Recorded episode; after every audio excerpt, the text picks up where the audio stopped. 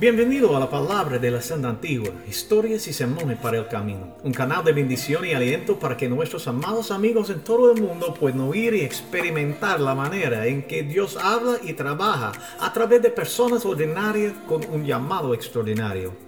Tenemos historia de trayendo buena nueva, conectando en Cristo y construyendo el reino.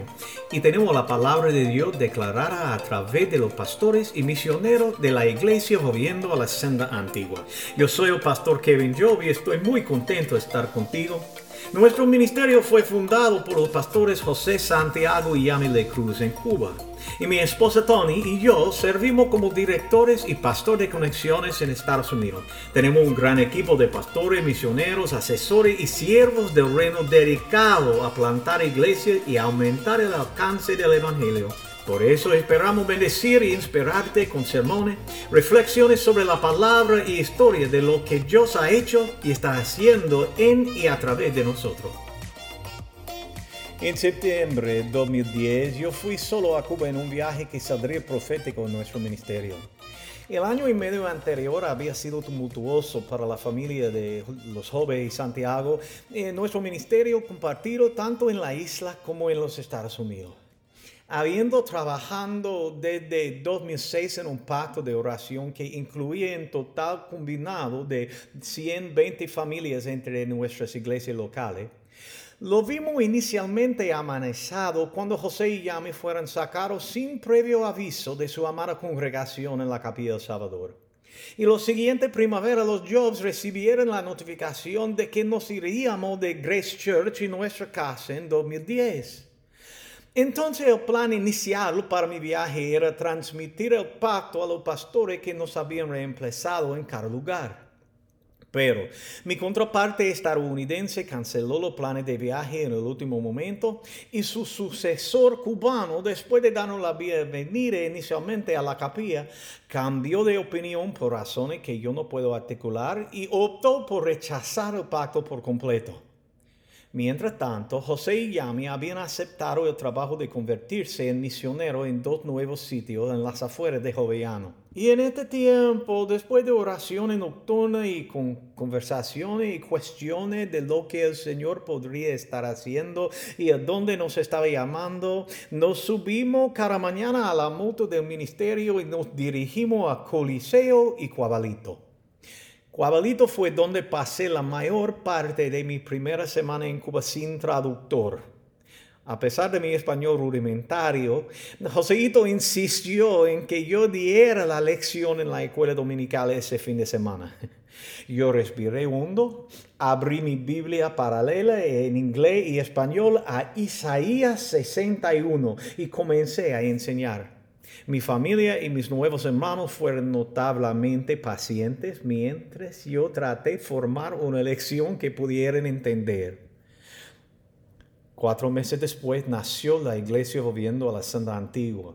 Y ese mismo pasaje sobre el reino de Dios se había convertido en la visión bíblica del nuevo ministerio. Este episodio se transmite por primera vez el segundo día de la Navidad. Esta temporada se nos recuerda la verdad de lo que sucedió hace tanto tiempo.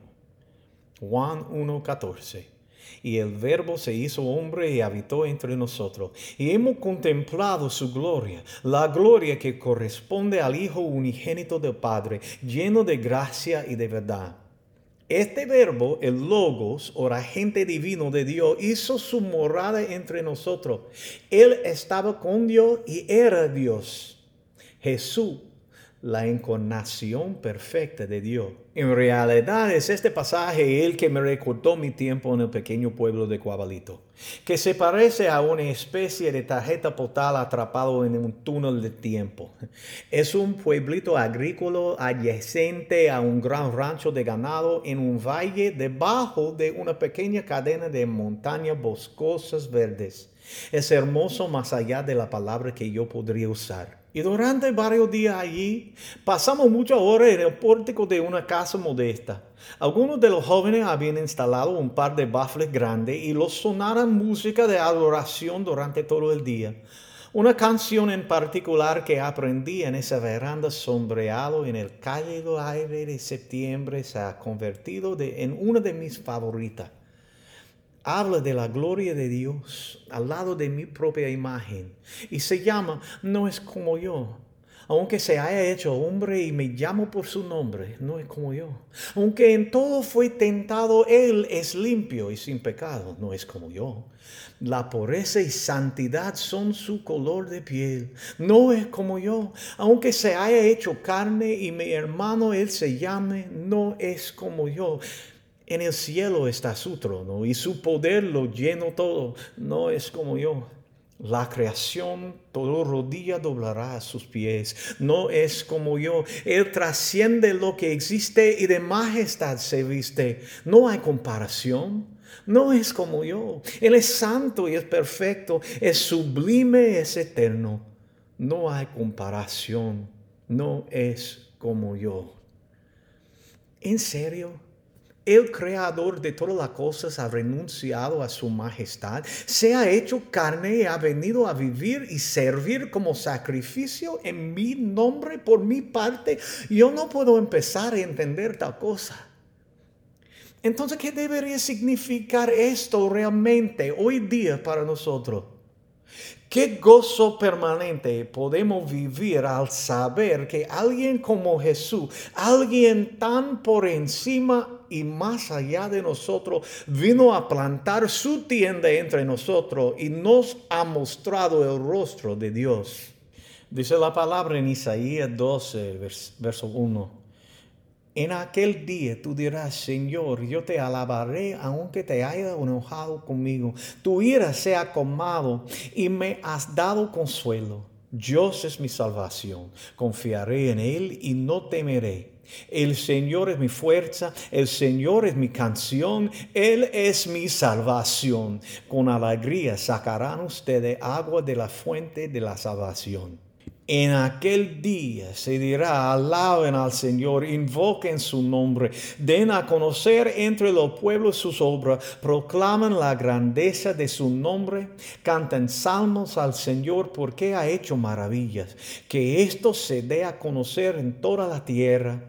Canta y grita de alegría, habitante de Sión, realmente es grande en medio de ti el Santo de Israel. Una vez más nos sumergimos en la increíble escritura poética del profeta Isaías. Como toda buena profecía bíblica, su palabra tiene aplicación en varios contextos en aquel día, dice él. Y para el pueblo que escuchó por primera vez la palabra de Isaías, se trataba esa palabra de ser rescatado de exilio y por extensión de esperar aquel día en que vendría el tan esperado rey, santo de Israel, del linaje de David. Y ese día llegó trayendo la gloria de Dios y una salvación que sirve como fuente profunda de gozo para los que ponen su fe en Cristo. Y este es un sello distintivo de la gente de la senda antigua. Una tarde en otro viaje, mi primera en Cuba, en noviembre de 2006, yo fui con mi buen amigo y mentor, el pastor Tim Borden, a una misión rural metodista llamada Teherán. Y como predicador invitado, él entregó un poderoso mensaje basado en este pasaje de Isaías 12, alentando a un pequeño grupo de creyentes a beber profundamente de la fuente de la salvación. Y después del sermón, la gente comenzó a hacer fila para que oremos por liberación y sanidad.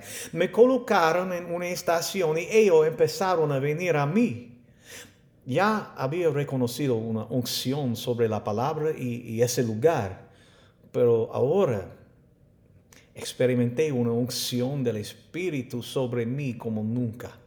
A través de nuestro traductor me dijeron que una mujer que se acercó había estado luchando contra fuertes dolores de cabeza y que los medicamentos no servían de nada. Yo puse mis manos sobre su cabeza y comencé a pedir sanidad. Y de repente el Espíritu Santo comenzó a hablarme y me dijo que también necesitaba en ese momento orar por mi esposa en Estados Unidos, en casa, ya que ella estaba lidiando con una migraña severa en ese mismo momento.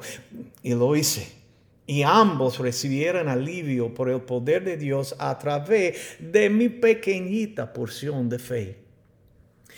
Amado oyente, en los años después, esta manifestación del poder del Espíritu Santo ha sido típica de mi experiencia en la iglesia en Cuba. Oye, cristianos en Cuba habían pasado un tiempo largo y difícil. Pero en los 90 la gente comenzó de nuevo a comprender su necesidad del Señor y una ola de avivamiento que continúa hasta hoy está ayudando a la gente a comprender que el regalo de Dios de la salvación y el gozo permanente siempre fue la respuesta que buscaban. En medio de batallas diarias, como dice la pastora Yami, somos una iglesia contenta y llena de alegría. La gente de la senda antigua han aprendido a beber profundamente y con alegría de la fuente de la salvación. Vamos a tomar una breve pausa. Síguete con nosotros para más de la senda antigua. Nuestra gran esperanza es llevar la luz del reino de Dios hasta los lugares más oscuros y ver a la gente liberada de su cautividad. El ministerio está fundado por conexiones en Cristo y nuestra base financiera depende del acompañamiento regular de amados amigos como tú. Si quisieras ser un compañero del pacto o contribuir a la obra del ministerio, ve nuestra página de web ancientpathministries.org, echa un vistazo a la iglesia en acción y aprender cómo puedes ser parte de trayendo buenas nuevas, conectando en Cristo, construyendo el reino. Y estamos de vuelta. Escucha esta palabra bien conocida de Lucas capítulo 2, 8 a 14. En esa misma región había unos pastores que pasaban la noche en el campo, turnándose para cuidar sus rebaños. Sucedió que un ángel del Señor se les apareció y la gloria del Señor los envolvió en su luz y se llenaron de temor. Pero el ángel les dijo, no tengan miedo, miren que les traigo buenas noticias que serán motivo de mucha alegría para todo el pueblo. Hoy les ha nacido en la ciudad de David un Salvador que es Cristo el Señor. Y esto les servirá del señal. Encontrarán a un niño envuelto en pañales y acostado en un pesebre. De repente apareció una multitud de ángeles del cielo que alababan a Dios y decían, Gloria a Dios en las alturas y en la tierra paz a los que gozan de su buena voluntad. Yo estuve escuchando recientemente un mensaje del reverendo Crawford Loritz llamado El regalo de la alegría. Él argumenta que el gozo está completamente ligado a nuestra salvación y que toda nuestra búsqueda de felicidad son simplemente, ya sea que podamos verlo o no, son simplemente intentos de estar en relación con Dios. El ángel dice, les traigo buenas noticias que serán motivo de mucha alegría. ¿Y por qué hay tanta alegría? Podríamos preguntar. Bueno, la respuesta es, hoy les ha nacido en la ciudad de David un Salvador, que es Cristo el Señor. Alegría en el Salvador, alegría envuelta para que la recibamos. El Salvador es nuestra fuente de salvación. La venida de Jesús trae más una felicidad pasajera. Como proclama Isaías, el Señor es nuestra fortaleza y salvación. Así el ángel resonaba por el valle. Tenemos buena noticia para todo el pueblo. Y como dice Juan, hemos visto su gloria porque Dios escogió venir entre nosotros y morar con nosotros en Cristo. Somos recipientes de un gran, gran gozo Sería prudente permanecer cerca y beber profundamente de la fuente. Como dice Jesús sí mismo en Juan 15, yo soy la vid y ustedes son la rama. El que permanece en mí como yo en él dará mucho fruto. Separado de mí no pueden ustedes hacer nada. El que no permanece en mí es desechado y se seca, como la rama que se recogen, se arrojan al fuego y se queman. Si permanecen en mí y mi palabra permanecen en ustedes, piden lo que quieran y se les concederá. Es realmente una gran maravilla y es muy especial que Dios escoge regalarnos la salvación. ¿Por qué tendemos a querer solo un sorbo? Eso me desconcierta, especialmente cuando me encuentro incapaz a mí mismo de beber profundamente. El gran apologista del vigésimo siglo, C.S. Lewis, lo expresó así. Parecería que nuestro Señor encuentra nuestros deseos no demasiado fuertes, sino demasiado débiles. Somos criaturas a medida, jugando con la bebida, el sexo y la ambición cuando se nos ofrece una alegría infinita. Como un niño ignorante que quiere seguir haciendo pasteles de barro en un barrio pobre porque no puede imaginar lo que significa la oferta de una vacación en el mar nos complacemos con demasiada facilidad. ¿Por qué nos inclinamos ante el altar de la búsqueda de la felicidad cuando la búsqueda de Dios, e incluso más simple que eso, la bebida de la fuente de salvación viene con un gozo permanente? La felicidad y la alegría son dos dones diferentes. La felicidad es frágil y altamente circunstancial. Depende de las cosas estén en orden como la queremos para que podamos estar contentos por un momento o dos. Perseguir la felicidad nos consume, agota nuestras fuerzas y tiende a dejarnos insatisfechos. Pero recibir agua viva de la fuente de la salvación nos trae alegría, algo más profundo y duradero, nacido de una relación renovada, restaurada y reconstruida con Dios y con nuestros hermanos y hermanas en la fe. En nuestro mejor momento, la alegría se desborda en alabanza a Dios.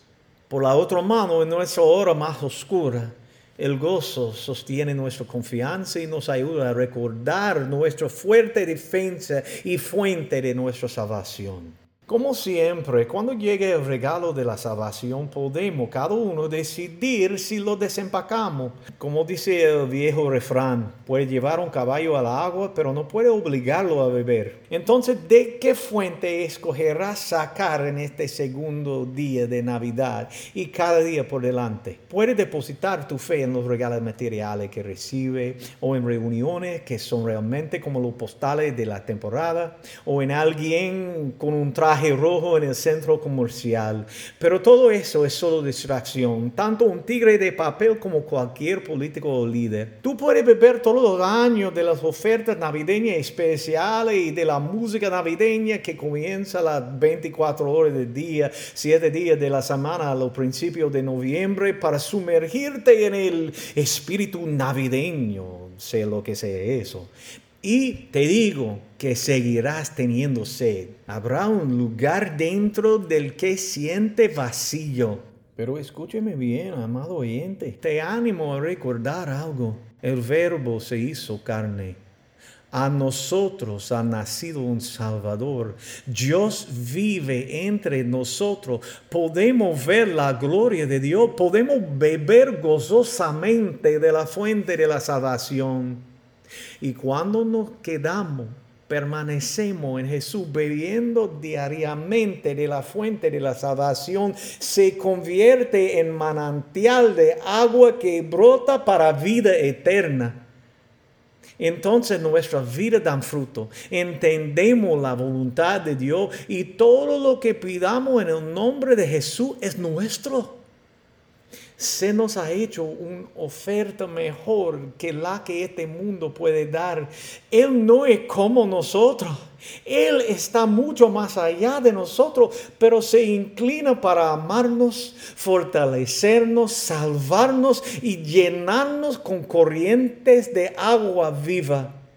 Alguien, algo diferente ha venido. Que bebamos profundamente de la fuente. Entonces, queridos amigos, esto nos lleva al final del episodio de hoy. Gracias por estar con nosotros.